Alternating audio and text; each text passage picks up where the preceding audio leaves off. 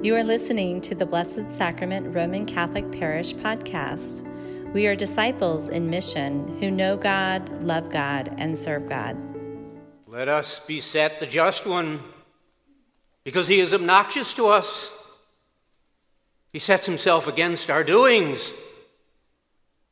With those harsh words, our first reading began, didn't it? And it went on with more harsh words. Wow, what an odd reading, huh? What was that all about? What's more to the point, what does that first reading have to do with us? Well, it's not going to be obvious until we take a look at who the author was speaking to and why. Our first reading comes from the Book of Wisdom. It was written around the year one eighty B C, most likely in Alexandria, Egypt, right in the middle of the period that is known as the Greek oppression. For nearly two hundred years, the Greek oppression of the Jews was so bad that thousands of them fled Israel, so many so that by the time of the Book of Wisdom, there were more Jews living in Alexandria than there were in Jerusalem.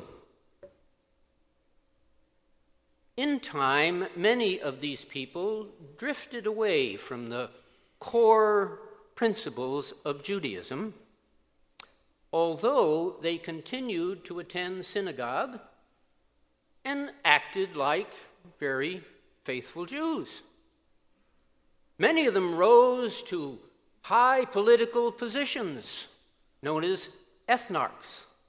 The ethnarchs controlled the whole irrigation system of the Nile River, the very lifeblood of the Egyptian Empire.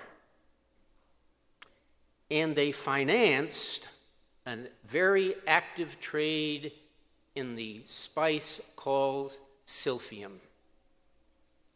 The Greeks had discovered that a strong dose of silphium will induce a miscarriage.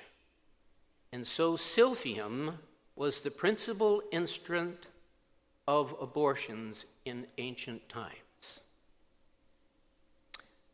So while they kept the pretenses of being faithful Jews in their political lives, in their public lives, they actively opposed many of the fundamental principles of Judaism. And in time, God prompted the author of the Book of Wisdoms to take these false Jews to task. And that's exactly what we were hearing in our first reading. The author was giving voice to their innermost thoughts, exposing them for what they were: scandalizers of the faith. Sounding a bit like false Catholics we run into today, huh? Those who profess to be faithful Catholics but actively work against the work against the principles of our faith. So, what were those people to do? What are the faithful people of today to do? Let's consider some of the counsel that is offered by that author of the Book of Wisdom. The first few chapters of the Book of Wisdom prompt listeners to hold fast to the elegant truths of their faith, hoping that those who have fallen into the lure of power and control will change their ways and return. In the second chapter, the author brings out the very first truth, the preciousness of life.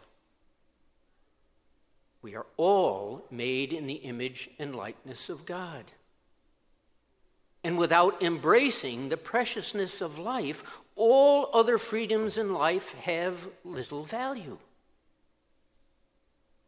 In the third chapter, he pointed out that they were not to judge. God and God alone will judge. And so these are the points that our first reading is trying to bring to our minds. And we know from the ancient Jewish writings called the Mishnah that the Book of Wisdom had a profound impact in its time.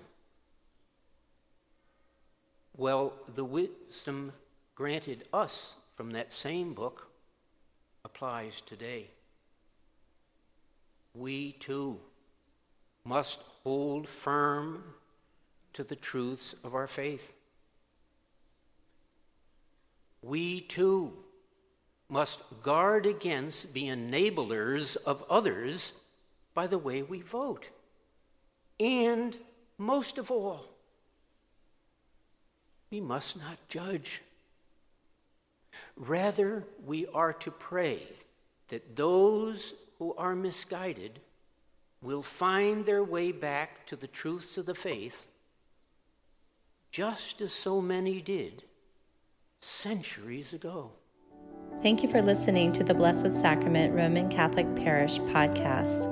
We are disciples in mission who know God, love God, and serve God.